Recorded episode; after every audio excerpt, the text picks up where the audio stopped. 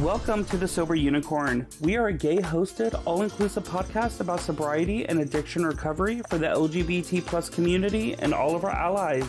I am your host, Holden, and thank you for joining us today.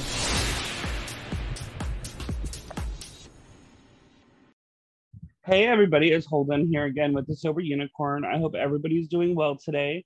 Today, we have another very special guest with us. Um, we also, just like Daniel and just like Kelly from previous episodes, we met at the Big D Roundup here in Dallas, Texas. And the Big D Roundup is just kind of a big sober event. It is catered to the L G B T community, but we do leave it open to all of our allies and anybody that just wants to join for a weekend of recovery. So everybody, I want you to say hello to Keith. Hey, Keith. Hey. How are you I doing want- today? I'm doing pretty good. Enjoying the heat. It's lovely yeah. outside. Enjoying it. This heat yes. is unbearable. I figure every every second that I don't spontaneously combust is, you know, is I'm a winner. So that's the way I look at it. Yeah. For sure. I think yesterday was one hundred seven degrees. And I think Monday we're supposed to, I think it's like one oh eight or one oh nine. Yeah, that's lovely. yeah, if you're if you're listening and not from Texas, do not come to Texas. Oh my God, it's getting worse. It was I don't I don't think it was ever like this bad before either. So especially not in June. I mean, we're in July now, but I mean, it normally takes until August to get this hot. Mm-hmm. But uh, this is the time for pool pool parties, and but make sure you always go with a sober mindset or sober friends to help keep you sober. Um. So why don't you tell everybody kind of like who you are, um, how long you've been sober, and like what your drug of choice was? Okay, well, my name is Keith, um, as you might guess, and my let's see, I've been so my sobriety date is January twenty-seventh of two thousand three, uh, which seems like a lifetime ago, but uh, sometimes it seems like it was just yesterday. And my drug of choice, I'm kind of your basic alcoholic. Um, Drugs are in my story, but first and foremost, my love affair was with alcohol. Um, I would say most of the drugs that I did uh, were when I was already drinking. So um, um, alcohol was my drug of choice. Yeah. So it was, I mean, it will, you say basic, there's nothing basic about being alcoholic. Right. A garden, we, they, they call it garden variety alcoholic or something like that. Yeah. Really? I haven't heard that term before. Yeah. Somewhere it's somewhere in the big book. And uh, it's, it's, well, the reason I say that is because a lot of people have come in, like C M A is a big fellowship now. And like, I never, I never did that. Um, I've been to C M A meetings. I love the people there. I know, I know most of the people in C M A, so I enjoy going and sharing in a general way, but um, I was, yeah, I was an alcoholic first and foremost. A lot of, lot of marijuana in there too, so I don't know how that counts, but. I mean, marijuana, not... it seems like everybody does pot these days. Yeah, it was like whenever I was drinking, I always wanted to find find weed, and then it never turned out pretty from that point on, so I don't, that was the insanity for me. And then there was some cocaine in there too, and you know, there was a little hallucinogenic period near the beginning of college, some mushrooms and mescaline and all that kind of stuff. See, that's crazy because when I was drinking, um, what I wanted to search for was um, some trade um, or some cocaine so I can continue to drink further in. I mean, the weed yeah. would just settle me down way too much. And I'm like, I just want to nap. And that was, the party was over at that point. So yeah. why don't you, like, what is kind of your backstory on, like, as you said, hallucinogenics in college. So, I mean, it seems like your addiction era kind of started young. So lead us up to like needing to get sober and why you, why you chose to get sober.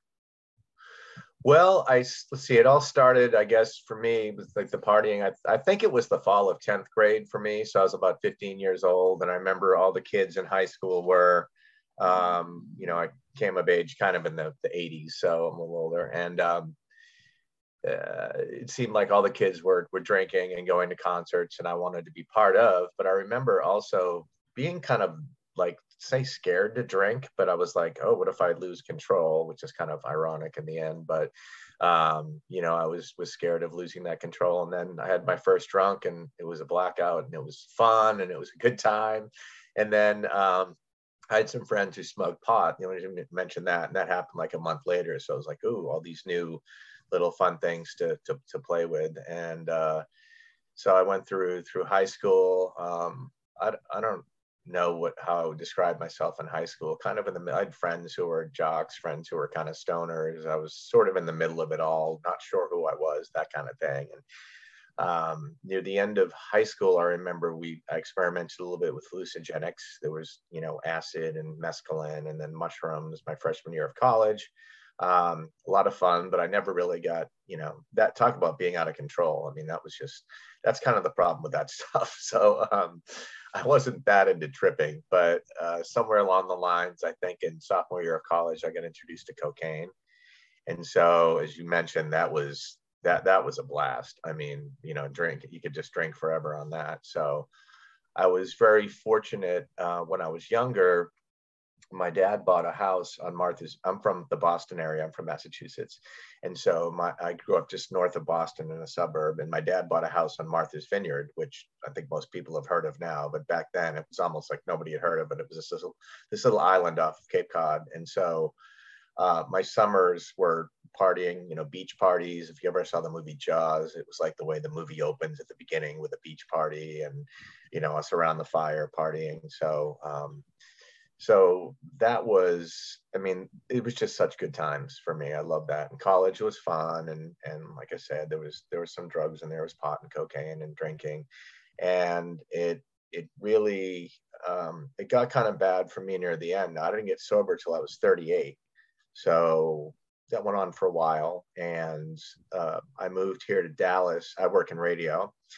I moved here uh, to Dallas, and when I moved here, my former co my former employers had spoken to me about going to A A meetings. They thought I had a problem back then. Um, I used to be a, I was the the morning disc jockey, and I would be on stage and be kind of drunk, introducing bands, and they could kind of tell. It wasn't pretty, so that kind of stuff. And so I got here, but two years went by before I got sober here, and so near the end, I was just drinking every. every night. The obsession would set in in the afternoon, and uh, I would go between three different things, between vodka, beer, and wine. I remember that, three basic choices, and I would alternate every day. So it didn't seem like I had a problem, but I did. And so, uh, and I would go to like three different liquor stores, you know, on the, on the way home. So nobody, so they didn't think I had a problem. And um, just at the end, it just got so ugly and so dark and so sad. And, you know, those last few months of drinking, my father passed away. Um, I remember he was he was in the hospital in Boston for about a month, and uh, he was on life support, basically. And at the end, I knew that we were going to take him off life support, and I knew he was going to pass. And I just got absolutely obliterated that night. I went to a Tom Petty concert, go figure. So um, just really, that was my way of dealing dealing with everything. And so what happened was, uh, um, my dad passed that November. This is all two thousand two. And then two thousand three came around, and uh, I made it to, my date is January twenty-seventh. So on the twenty-sixth, I was out drinking and, and smoking pot and doing whatever else with this, this friend of mine, who I'm not really friends with anymore. All we had in common was drinking. And we were on our way back from the bars on Cedar Springs, and I drove my car. I took a wrong turn somewhere, and I ended up driving my car into a fire truck. And so, um, so for a while, at least at Lambda, I mean, not so much anymore, but when I came in, I was known as Fire Truck Keith, the guy with the fire truck. And so I totaled my car. Nobody got hurt, but it was definitely a God thing, because I felt that I couldn't stop of my own accord. There was just no way. And I remember, you know, at the end, it was I was I was drinking in the morning, something I said I wouldn't do, crossing those lines, and then making screwdrivers in the morning, and just absolutely not being able to to stop. Um, it was like I couldn't live with it. I couldn't live without it. It was that like jumping off point. And so, God, you know, so for me, it's like the fire truck is that symbol of, you know, of, I'm, it's, you know, and I remember that I, I remember hitting it, and, and I actually had pot on me, and I threw it out the window in the car. At least I thought to do that, so I didn't get any drug charges. But, um, and, you know, in retrospect, I don't even know if I liked, liked pot. It was just something that was always seemed to be there. And I, and I would never consider myself a stoner, but whatever. Um, so just added to the buzz, I guess. And Um, I got a D U I from that, and I had gotten a D U I in college too, by the way, I should add. I was the designated driver one night in college, and we went to an off-campus party, and I thought designated driver just means you drink a little less than everybody else. But my standards of drinking were so, you know, whatever, just, I, it, it just, it just didn't make sense. So I was worried that when I got the second D U I from the fire truck, that I'd be going, you know, going away to, I, I envisioned myself going to, you know, Huntsville or whatever, like some major prison. And um, so I got really scared, and, and um, I was scared straight, I guess you'd say, scared sober in a way. And I remember sitting in the back of the police car because they gave me the drunk test, and they were very nice to me. I remember that. And, but I wanted to get caught. I think I really did. And I remember being in the back of that police car and just sitting there, just going, this is it, I'm done. I am done with this. And so that's kind of what it took for me. I don't recommend anybody else go through all that, but that's kind of what it took me to get to that moment of surrender. And then the next day I went to an A A meeting, and um, and I still didn't quite understand like what an alcoholic was. I mean, because you come in and everybody's saying, I'm an alcoholic, I'm an alcoholic. And for me, alcoholic was kind of a punchline, you know, it was kind of like, oh, he's an alcoholic, you know, it'd be like an insult, you know? And so, um, so I didn't quite understand, of course, until I read like doctor's opinion and, you know, started doing the actual work. And so I said I was an alcoholic in the beginning, but my mind was probably going, am I? But I mean, I'm a problem drinker, you know, what's an alcoholic? So once I realized what an alcoholic was, it's like, yeah, I'm an alcoholic. And, and I remember the first time that I told, told what happened in a meeting about hitting the fire truck, the whole room burst into laughter. And I'm like, it's like, that's not, you know, it wasn't funny to me quite yet, you know, but uh, it's kind of funny now that I think about it, I guess. So that's kind of what it took me. And um, I've been through a lot. And, you know, when I tell my story, I still like feel like, you know, we all have that critical voice inside of us, but it's like, I still feel like I take so long to get to the, the fire truck in my story, because I I'm a little A D D. So I go off on a tangent this way or that way. And, um, but so much has happened in sobriety. I mean, a third of my life has been sober, I guess, about a third. Well, I'll have No, I'm not that old. Let's see. Well, anyway, um, I'll, I'll have twenty years next January. So I'm getting up there. Yeah. It's insane that yeah. You're talking about this fire truck story, because of course I've been to a B D R roundup at the reception dinner, and yeah. It was the first time I went to Lambda. Um, I had her on the, the show. So I'll talk about her. Uh, Keith, not Keith, Jesus, Kevin. Um, yeah. Me and Kevin were talking, and he was talking about some queen in Lambda that uh-huh. hit a fire truck in drunken oh. rage.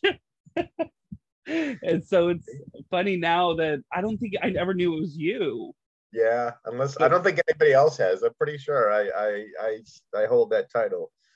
Yeah. So it's funny that it, yeah that it's like full circle back. So I mean that's that's crazy though that it took all that. Uh, of course, hitting a fire truck, I think for anybody.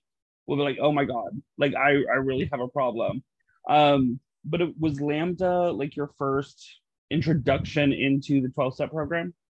No, I actually went, I went to a, a, a group here in Dallas. It was called the Oakland Group, and I think they're still there. And it, it was basically, um, I figured it was the gay group, and I figured, okay, I'll be at home there. And it was, it was kind of an eclectic group of people. And it was, that was my first week of meetings. And I remember they, you know, we read out of Doctor Bob and the Old Timers book one time. And I remember asking what a dry drunk was. And they were like, oh, you know, cute, keep coming back, you know, and, and, uh, you know, kind of giving me that. And um, we went to the, the vegetarian Uh, Indian restaurant, whatever it was, you know, in Oakland, and to eat. And um, it was, let's see, I didn't go to Lambda until a Saturday night meeting, like my first, the end of my first week of sobriety. And so, and I remember sitting in the back of the room. I didn't want to talk to anybody, you know, got out of there as quick as I could. I brought my dog with me. I had a pug. I inherited my dad's pug named Otis, this big fat pug, and uh, I had Otis out in the car so I could make a clean getaway after the meeting. And then, then finally that next week I started going to noon meetings, and um, I was very close with my coworkers too. I should add um, that here, and my boss's wife through a. This is kind of back. I don't even have a cell phone. I forget how everything got communicated back then. I didn't even. I, I guess I'm behind the times. I didn't have a cell phone until two thousand three. uh, till till later that year. But I know when I hit the fire truck, somehow my boss, my boss was sick, the guy who brought me here to Dallas, basically. So we were pretty close, and his wife answered the phone, and she came down and like bailed me out. It was a long story, but yeah. So um, everybody kind of knew what I was going through, and, um, but it's, it stuck, you know. um, I know like some people relapse as part of their story. I did, I did try to quit drinking in my, you know, drinking career. There were a few points where I went a month here, a month there, and I remember it very vividly, um, you know, which I think unless you're an alcoholic, it wouldn't be that big of a deal to not drink for a month, you know. But for me, it was just like, at one time I remember like crying out of nowhere. And I had this friend here. I went, I think I went like about five weeks here, not drinking when I lived here. And I remember going to a, a Mavs game with this friend of mine who was a trainer at the gym I went to. And I was in the car and I just started like crying afterwards. And it was like, what's, what's wrong with me? And so um, it was untreated. So, I mean, without the program, I can't, you know, I can't thank A A enough for my life. I mean, there's just no way I could do it without me, myself personally. Oh, for sure. I mean, I tried drink. I mean, I tried quitting drinking multiple times. And I mean, I, I've shared before, I think it's funny that I searched out A A meetings, yeah, and all of them had the, the the abbreviation C on it, and I kept like, oh god, they're it's closed, they're full, there there's oh. too many people, and it was up until uh, my last drunk in um, Georgia that I was talking to my coworker, and I was like, I have to stop, like I can't keep doing this, and she's like, oh, my boyfriend goes to a meeting close to you, and I was like, well, it says that it's closed, and her boyfriend's like, no, dumbass, like. That just means that it's for alcoholics and stuff. But so, I mean, I finally went to a meeting, and um, I didn't go to Lambda, of course, until very recently. Hmm. My my A A adventures have been predominantly in the, the normal straight rooms, not right. gay-centric until maybe the past six months or four months. But I know that in the, the realm of A A, we talk about, like, people, let me rephrase this. People that has, from the outside that have never stepped foot in the rooms, um, or even get comments on my Instagram saying, oh, like A A is not for me, A A is so boring, um, that it's not. I mean, no, it's not. The thing is, it, it, say, it states in the book that we are not a glum lot. Mm-hmm. And I, I tell people that I have so much more fun going into the rooms and what I do outside of the rooms. Like, sobriety doesn't have to centralize itself in those four walls. It goes out of those four walls. You make connections in those rooms. So, like, what does the term not a glumlot mean to you and in your recovery in the past nineteen years? You got sober when I was, like, in elementary school. Uh-huh. Thanks a lot. Yeah, I'm getting older. Um It well, what it means, I mean, since the beginning, I, I chose a sponsor. Um, well, actually, my first sponsor was kind of chosen for me through somebody else, but it was based on what that person kind of knew of me. And my sponsor was kind of a, a smart ass like me. He was this, um, he was actually a very well-known, um, I'd say, won't say his name, but he was an established chef, kind of like a world-known chef, and he owned a restaurant here and all this stuff. But he was just, we had very, um, Uh, I don't want to say sarcastic. Sarcasm is supposedly bad, I guess, but you know, it, it, as a whole. But we were, but we were kind of sarcastic and wise assy, and um, I had a lot of fun. I traveled with him. We went to like Santa Fe and went skiing and saw his friends and went to Provincetown Roundup and did all these things. And uh, you know, the people I hung out with were were fun people. I gravitated towards that because I didn't want to. You don't want to just come in and it, you know, it's not a. We can't. Let's say we can't subscribe to this veil of tears or something like that. I'm, I'm, I've like quoted the big book twice now. People are going to think I'm a big book thumper, but uh, just some of those lines stick out to me. Yeah, we are not a glum lot. If people, you know, couldn't see the joy and the merriment and all that stuff. I mean, I met you at, at, at the Roundup at that table. And that was a very interesting group of people at that table. Um, yes, it, it was. was. Yeah, I mean, just some of the some of the biggest personalities, without a doubt, that I've met in, in, in A A. When I came into Lambda, it was, um, God, there was like people coming in with like drama, interrupting meetings. And this one girl, um, I won't say her name, but she used to like, she'd get, we would time it. She'd get ten or twenty seconds into a, into a share and she'd start crying.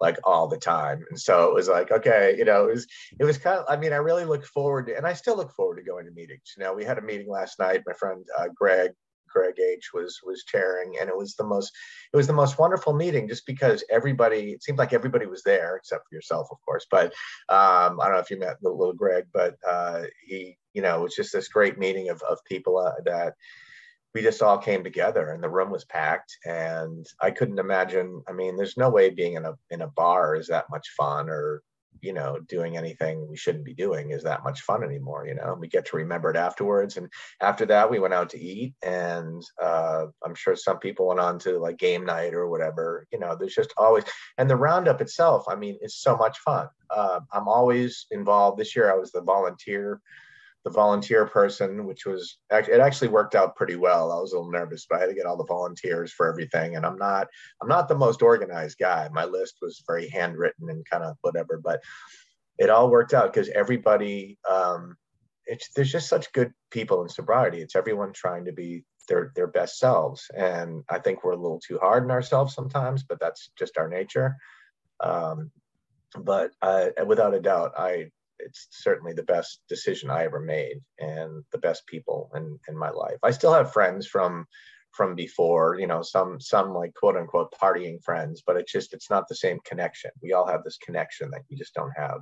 Well, in- I think that's the great thing about like being in, in sobriety, not per se A A, but just sobriety as a whole, is that no matter what walk of life that we come from, we have this like common ground. And so it kind of forces you to get to know somebody that you would otherwise never get to know.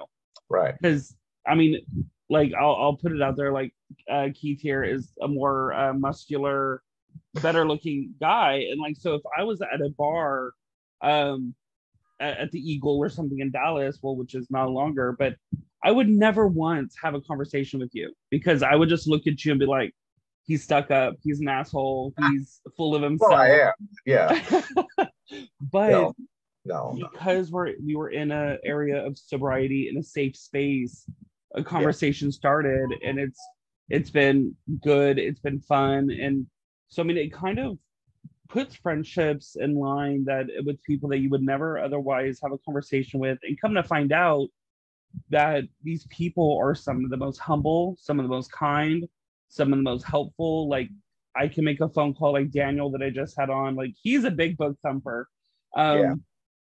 And just, I can make a quick phone call, and no matter where those people are at, they'll answer. So that's one thing I could say about sobriety, is that like it brings so many different personalities together um, into one safe spot, and to make the friendship grow. Yes, there is drama, but I think the drama within the rooms is far less than the drama you're going to have at a yeah. drinking, getting yeah. fucked up at a bar.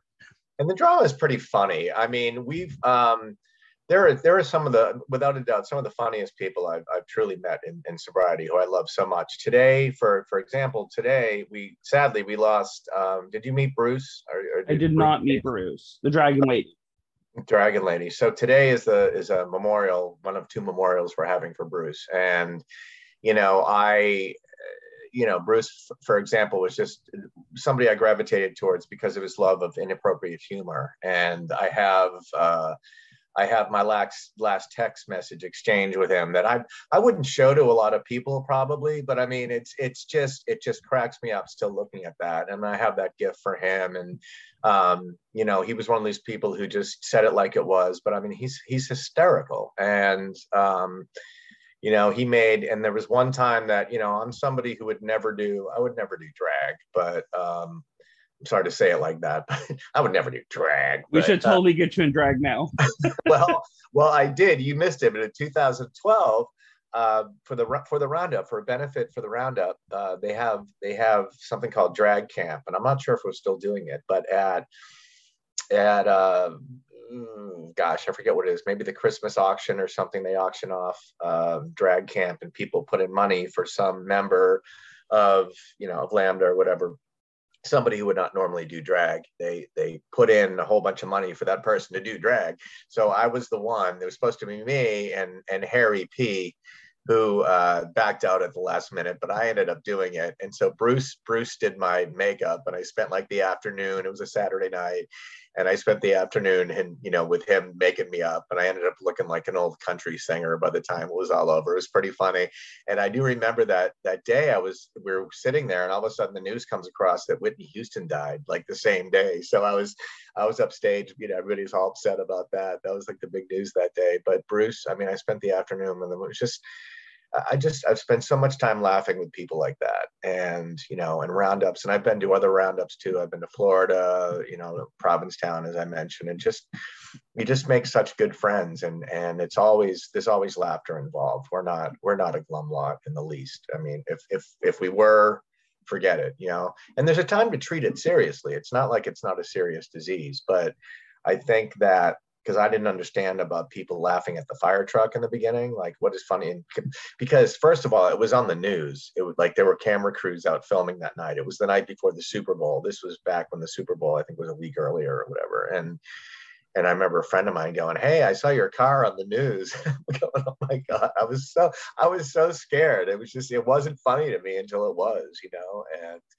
I think it becomes funny because we know that we're doing everything we can, and with the help of a higher power, so that that doesn't happen again, you know? Yeah, so it's, I didn't live for that happening again. You're listening to The Sober Unicorn. We'll be right back after this short break. This episode is brought to you by Vonshine Creatives at handmade and great dot com. Vonshine Creatives is a sober-owned business featuring finely crafted goat's milk and vegan soaps. Treat yourself for someone you love today. Take five dollars off of twenty-five dollars on all your purchases site-wide, and remember, it's always free shipping. Use the coupon code SOBER, which helps support Vonshine Creatives and the Sober Unicorn podcast all at once. Link and coupon code will be in the bio. Now back to our episode. Bruce, Bruce, if I'm not mistaken, because I've seen, of course, a lot of photos shared um, through people in Lambda to remember him by, he was over like thirty years sober, correct? Yeah, he got so, sober in the eighties. It's like, I see these photos of this person that, I mean, of, of, I didn't have the pleasure of meeting him, but he lived his sober life to the absolute fullest. I mean, he knew so many people. If you could see the outpour of love for this individual that just recently passed, like, it's insane. And that's the thing, and that's what is so incredible about this program, is that you don't have to be anybody other than just who you are. Right. And these people just have so much love for him. And he, I mean, he had so much fun. I mean, he had his own business with the drag jewels, and he, I mean, he was a crazy drag queen from all the photos that I've seen. And, um, and he had so much love and so much support for him. And hopefully I'm not taking you away from any of his memorials today. No, no, no, no. That's that's at uh, it's at three o'clock, and then there's one at the the Rose Room also coming up, I think, next month. So he okay. was, um, yeah, he was known for his his drag his drag performance. He was the Dragon Lady, and then he started a and the thing thing about amazing thing about Bruce too. He also started uh, designing jewelry. Um, I don't, I don't want to say costume jewelry. I mean, it was, it was, it was really, some of it was really nice stuff, and he actually gave uh, Lady Lady Gaga wore some of his stuff, you know, to that extent. He had some kind of more famous people wearing his wearing his work. And so that was something that he loved to do. I mean, I, I see this a lot in sobriety, that we, um, you know, not only we're not a glum lot, we we we we take on our dreams, you know. Um, in the Roundup, there's a play, there's a play musical every year usually. And I've been involved with that a lot. I was in it this year. I played a, a drunk guy who fell down on stage. And, uh, but in the past, when I was a kid, I was a really good uh, piano player. And so, and I took lessons, and then something happened, but I still always kind of maintained the ability to play through my life. And then um, Bill S, who ran the musical, he was our, the, the, the chairman of the Roundup this past year, but he, he heard I, I played the piano, and he nudged me into to playing. And so for several years in a row, I was the music director. I, I was, I was it, it was just me playing the piano. And so, I mean, I would have never done that unless, you know, I don't know. It's just something about the, the, the, the joy of sobriety that got me to do that, you know? And plus I was helping, I mean, you're, it was for a common cause. So it was, it was a good thing to do. So So talk about you on stage this past year during the, the the performance. I mean, you playing a drunk guy. I mean, I don't know if you've had any experience doing no, that, but you played it really well. Not so at all. Yeah. You, of course, got sober back in two thousand three. So it's like, how how long did it take you to kind of, before you would go to your first big event that was alcohol kind of surrounded, and then how did you get past that and make sure to come out happy and fun?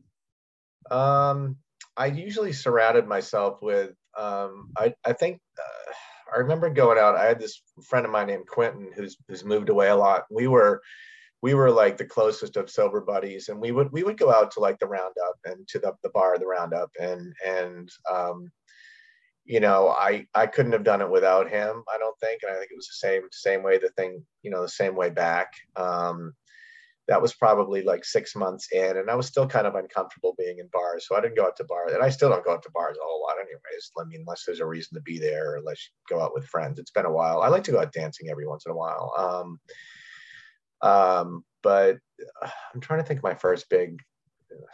First it's been a big, long time. Yeah. Yeah. it's, it's been a while. Yeah. So I've been to some things. I've been to some kind of circuity or circuity things. And, um, not that that's my scene exactly, but I, me- I remember going and kind of seeing um, and not not judging people, but just being grateful, like, oh, thank God that's not me. You know, seeing some of these people just so, just so messed up at, at some of these functions, and just going, oh, thank God. There's still a, there's a, there's a woman, um, I don't know, say her name, Sa- Sally, who I love dearly. And she, she, we still laugh because she, I got sober about a year before her, and I was at a party. Um, And it was a, it was a mixed crowd. It was both sober and not sober people, and she was not sober. And I remember her just like terrifying me, reading me the riot act, like, "Why are you sober? What fun is that?" And it's still to this day we we still laugh about that. And then she's she's a she's um she's a lot of fun, you know. And I can remember all these um all these these pictures that pop up like in Facebook memories of just like all these, you know, parties we've had with each other. The game Celebrity got real popular in our group for a while. I don't know if you know what that is. It's kind of like charades. And so we had like these celebrity parties, and um, oh God, there's just, there's just so much that is, that has happened. So, uh, and I'm looking forward to, as sad as today is, I'm looking forward to at least going and, and, you know, memorializing somebody who had a big part to do with my sobriety. He's, yeah, he's made, it's yeah. very important to celebrate, of course, so more and more in the passing of somebody, but it's also incredibly important to celebrate their success in their life and the part that they had in your life. I mean, it's, I, I'm in the, the funeral industry, and I think it's so important. Yes, I think it's important to have emotion, but mm-hmm. don't remember them for their passing. Remember them for what they did when they were living. Yeah, um, exactly. And just celebrate that. So where was I going? I can't. I can't. um, oh, the pool party. So... Yeah. Talking about events, I know there's a pool party coming up the mm-hmm. July thirtieth, the day before my birthday. So I haven't decided if I'm going to go yet, but it's it's insane on how many events that these groups put on to make mm-hmm. sure that the people in sobriety can go somewhere safe. Yeah. There's no temptation. There's not going to be any triggers for you. Well, triggers, but at least you're surrounded by sober people to help you through that if, if needed. Um, I know I recently went to a pool party that was full of a bunch of drunkenness, all my friends, all my old drinking friends. And I was okay up until um, I was eating some ribs. And oh, yeah. I've heard this. yeah. I was like, um, was I think there was beer in there. And so I asked my friend, I was like, hey, um, did you cook that with beer? And she's like, yeah. And I was like, fuck. And so, I mean, I was okay. I mean, of course, the alcohol's been cooked out of it. So, I mean, I wasn't really worried about like considering it a relapse, but it was very much of getting that taste in my mouth again. Yeah. Mm-hmm. And like, I was co- fully comfortable being surrounded by a ton of liquor up until that moment. Yeah. And then I was like, okay, it's, it's, it's times to go. So it's be mindful about, especially if you are putting yourself in situations, um, like me, when I go to a bar, I try to get like a Sprite with a little bit of pineapple juice. Yeah. But of course, back in the day, I used to drink that with vodka. And so if you are at a table with a bunch of your friends that drink, and there is just a pile of drinks in the middle of the table, make sure you grab the right one. Put two or three straws in your cup so you know which yeah. one is yours. Yeah, that's a, that's a good idea. I was at my sister's uh, house my first year of sobriety, and I remember picking up the wrong drink and just, you know, and the thing is, is that that can happen. And I like your your tips for that not happening, but it did happen. Look, just like my drink, and I, I, I chugged something and I was like, oh, and bottom line is that what you do from that point, you know, if you realize it and you don't have any more, it's okay. Um, there's an episode of the T V show Mom. I don't know if you've ever seen that show. It, it's, it's it's hysterical. Um, I recommend watching it. And um, Allison Janney, isn't it, the actress? And and uh, um, I'm already forgetting the daughter's name, um, who I love. Anyways, it's a great show. And there's an episode where they're they're all alcoholics basically. And so they, a lot of it takes place in meetings, and it's all about sobriety.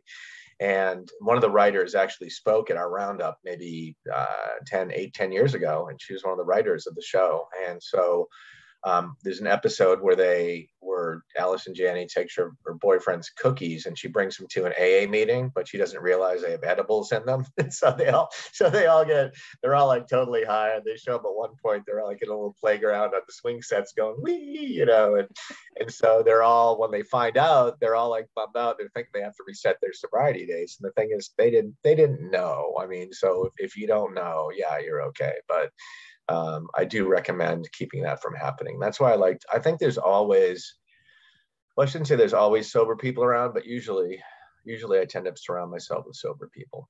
Yes. My, or of course, nowadays, everybody has a custom made Yeti. Make yeah. sure your custom Yeti is super custom to you. Um, but yeah, I mean, again, it's, it's uh, like uh, Kevin has said, it's if you want to stay sober, you yeah. need to surround yourself with those that you want. that you want to be like, essentially, that if you surround yeah. yourself with sober people and you ever want to drink, you will never have an opportunity to hit that door right. to, to leave. So it's, it's incredible. It's, you don't have to strictly go to sober events, although they are a ton of fun. Yeah. I mean, I have not been to a sober event yet that has been incredibly boring. No. Um, it's, but it's, you don't have to go to sober events, but it is good to make sure you surround yourself with people that are like-minded yeah. and have the same goal and everything as you do, um because people that are still drinking, they ask, they're like, well, what's the fun in that? Yeah, I'm like, there's a shit ton of fun in it. I can go to bed at one o'clock in the morning, still wake up at six or seven in the morning without a hangover, remembering every detail of the previous night, mm-hmm. not having to worry about who I slept with, who who who I randomly made out with. And then I don't have to check my phone to what drunk text I sent to any ex-boyfriends. There you go. There's a, there's definitely an upside to it all. Yeah, I agree. I think it's good to have a, a mixture. And I've I've I've been with um, some. I, I'm a serial, I don't know, dater, I guess, so to speak. But I've tended to have partners in in sobriety. Um, I like being in relationships. Right now, I'm. I'm uh, getting back to somebody pretty much who's in the program. And then before that, my my partner before that was very supportive. Um, he drank, but it was like, you know, he's like, no, you're not, you know, not, and not that I ever really wanted to, but I always find people who are at least supportive, um, to say the least. You know, my family's very supportive. And um, so surround yourself with, surround yourself with the right people. I definitely You know, surround yourself with people who make you laugh, who brighten up your day. You know, and people who are people who light up when they see you. It's the same thing. Yes, yeah, especially that's... people that are not glum, because the thing is, is sobriety can be what you make it. And if all you do is think of it as a negative way or a negative uh, life work. change, then mm-hmm. you're going to eventually go out, because you're never going to find the joy and the serenity that sobriety can uh, can give you. I mean, I'm you're. what, nineteen years? I'm only eight months in, and it's it's insane to see. Like, it's it's lovely actually to see when I go into rooms, people that are for thirty days, ten years, twenty years, enjoying their lives to the absolute fullest. Yeah, of course. When you when I first went into the rooms, um, of course I was like, what the hell am I doing here? Like, do I have to quit drinking? Type of thing.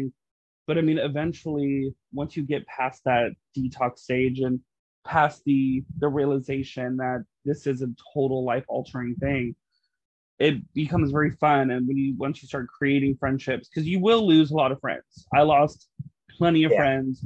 Um, and it seems disheartening. And I'm like, well, is this worth it? I, that's I've asked myself so many times, is this worth it? And it is, because friends come and go throughout your entire life. And it seems yeah. that, as you say, like many of your friends that you've had in your recovery were lo- have been lifelong friends. You've known mm-hmm. them since you started, and you're still friends with them today. And it seems that your recovery friends have lasted a lot longer yeah. than your drunk friends.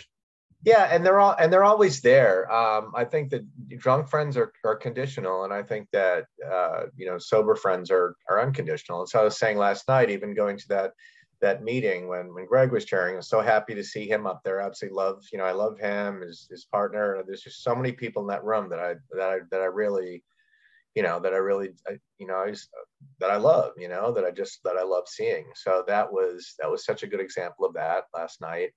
And um, those friends, you know, are they really your friends if they don't support your best interests? You know, um, I don't know.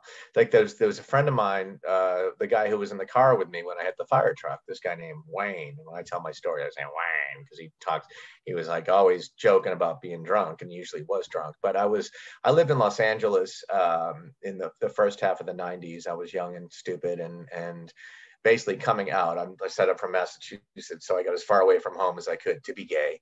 And, uh, you know, and so I was, you know, I was a bartender in the Valley and all this stuff. And then, and this one place I worked at, Wayne would come in and he'd just get wasted every day at happy hour. And, you know, he was a drunk. And so he was like the only person I knew in Dallas, aside from my coworkers, when I moved here. So I kind of hung out with him from, from time to time. And then once I got sober, he, I remember him saying something like, oh, well, what fun is that going to be? You know? And so bye-bye. I've seen him maybe, you know, talk to him like once or twice in like nineteen years. So I don't really consider those the kind of friends that I need. You know, I want friends that love me unconditionally, that support me. Um, you know, like, like those, those partners and those friends I was talking about who, who support me. So. Exactly. I mean, even on dating apps, the moment that I tell Ugh. somebody like, oh, I don't drink, they're like, why would you do that? That's so boring. I'm like, okay, block. Like if they ask me why, or, oh, why don't you? Then of course I'm incredibly happy to explain. Right. Um, but I mean, if they start with the judgment, then I'm like, okay, like you are not worth my time. Like not even for a trade moment. Um, yeah. It's not worth my time in any aspect of it. Right. Um, so before we, we get to the end of the episode, is there anything that you would like to share with everybody that you haven't spoken of already?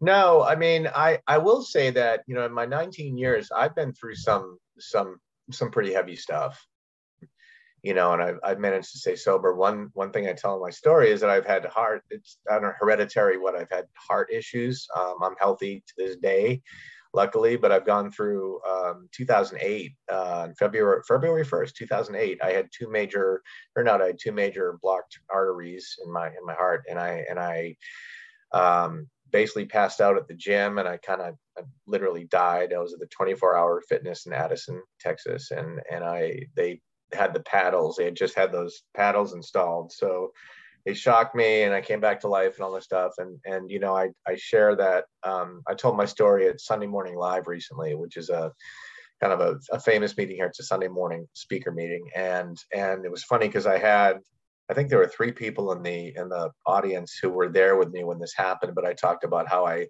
how I woke up in, in the intensive care unit, and I had like short-term memory, and they're messing with me. They're like, they're, they're telling me like one, they, one of my friends wrote down, your name is Louise. The operation was a success, you know? And so they're, they're trying to, you know, it, it, it was, is, you know, serious. And I mean, that was a serious thing, but, but I, you know, made it through okay. And my friends were there to, to keep me laughing. And I remember the, the, I think that happened on like Friday morning, and like that Sunday night, I remember being in my hospital room, and it's just this line going out the door of people, you know, from Lambda who were there, and, and people were laughing, and, you know, because I was okay. But um, it's just, you know, things like that to me are just, are so important and more valuable than anything that ever happened in my life before this, you know? So that's, that stuff will happen, because life, life doesn't stop happening. Um, life gets better. It doesn't, doesn't always get easier, but it definitely gets better. So that's um, the damn truth. Life yeah. does not stop happening at all for anybody. Yeah. I mean, we, we lose people, we, you know, people come and go, and, and, you know, relationships. I've had Um, you know, I've been like really done with money, you know, finances, romances, all that stuff. You know, they say, yeah, it's going to happen. So, but, you know, I'm still here. Um, and I'm, I'm still sober. So, I mean, that's, that's, you know, I, I, I kind of started, um, started working with, with somebody too recently who has me making gratitude lists again. So that's something that, um, I can't repeat anything. So that's my challenge. Um, not that I'm not, but I just feel like I'm always grateful for the same thing. So, um, but that's always, that's a, that's a great way to get the day started too, is, is gratitude. And, and, you know, I say my serenity prayer, my third step prayer, my seven step prayer before I get out of bed, and I do gratitude list, and hopefully, you know, that helps my day go that much better. You know? Yes. Well, thank you so much, Keith, for joining us today. No problem. My pleasure. Well, if you do you want to um, share any of your social media in case anybody has resonated with your story so they can get a hold of you? Um, well, it, I guess um, I even know my addresses. I'm really just an old, old school Facebook and Instagram guy. It's Keith, Keith Burtwell, Keith Andrew Burtwell. It's B I R T W E L L. So that's me on Facebook. I think it says Keith Andrews too. I'm a radio, I'm a radio, a radio guy. So I don't mind giving my my real name. Um, it's uh, yeah, it's it's Keith, and it's because my Facebook says Keith Andrews in parentheses, so that's like my my D J name. Uh, and I do radio commercials actually, but that's like my professional name. And then uh, my real last name is Burtwell. It's B I R T W E L L. So awesome. Facebook. I well, have a TikTok. You... I just don't. I don't know how to do TikTok yet, so. TikTok can be challenging. Um, we tried to start TikToking, and it's you have to stay consistent. And I mean, I just when I get home, I don't feel like editing for thirty minutes to try to get yeah. my my lips to sync up with whatever audio I'm using. Exactly, exactly. I, I mean, I look at that and go, "Wow!" I'm always impressed by people who put the time in to do that. And uh, and forget Snapchat. I can't even go there. I have no idea how to how to do that. But that's that's what the kids are doing these days. So. Um, I found it from my nephews who are, who are one's in his late twenties, the other one's thirty, that Instagram is their thing. So I guess Instagram is the bigger, is bigger than Facebook. In the, in the it end. Is, but it's owned by Facebook. So it's, it's yeah. all the same at this point. Right. Um, you have a wonderful day, and I'm sure I'll see you soon at a meeting. You will. I hope so. Yeah. Thank you again for listening to today's episode. Hit that follow button to be notified about new episodes every week. If you'd like to reach out to us, you can find us on Instagram at The Sober Unicorn Podcast or on our website at the sober unicorn podcast dot com. There you will find our episodes as well as our very own Sober Owned shop featuring products from small businesses that are sober owned. And remember everyone, don't be normal, be a unicorn, but better yet, be a sober unicorn.